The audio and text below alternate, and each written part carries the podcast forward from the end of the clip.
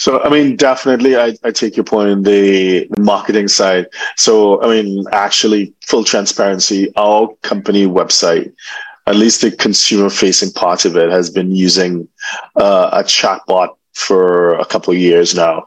And very few people, I think less than 2% of people that interact with it recognize it as a chatbot. Most people believe that it was, well, now that there's a lot of media attention to ChatGPT, obviously a lot more people recognize that it's a chatbot, but historically people thought that they were talking to a human being. So on the marketing piece, definitely that is already, that ship has already sailed. Now, to your point, uh, the other point you raised about the legal profession, yeah, I mean, I, I saw that as well, that it did pass the multi-state bar and pretty impressively. And but hey, you know, one of the things about ChatGPT is that it's a user interface.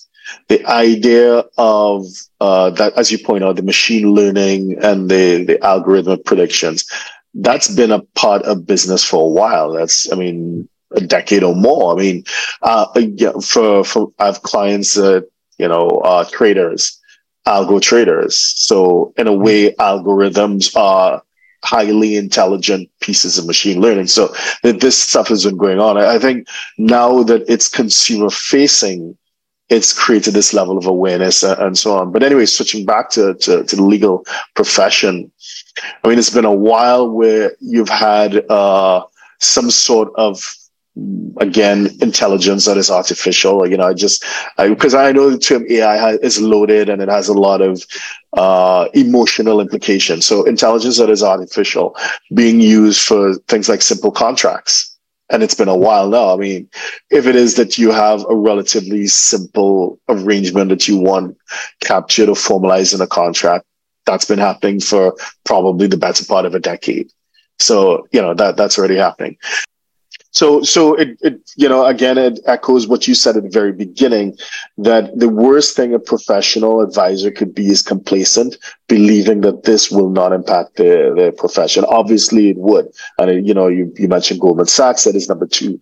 So, you know, in terms of how it, it, it would, I, I definitely see it being you know what? I, I, draw a parallel between the world of chess. When I was younger, I was into chess.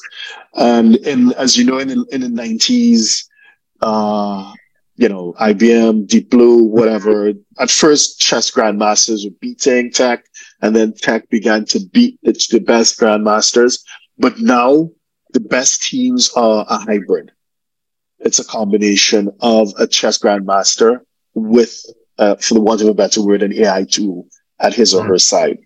So I would imagine that armed with certain tools, an advisor, uh, because, because yeah, I mean, at the end of the day, what you're doing, you're referring to court sections and case law or some sort of precedents and opinions, regulations, and you bring your experience together with that body of knowledge. And you, I think the average advisor's ability to competently work with a client will be tremendously enhanced. That that definitely uh, is something that I see.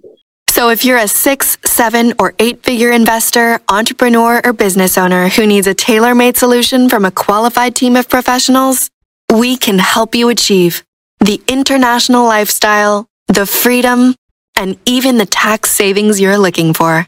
Visit us at htj.tax and live that international life.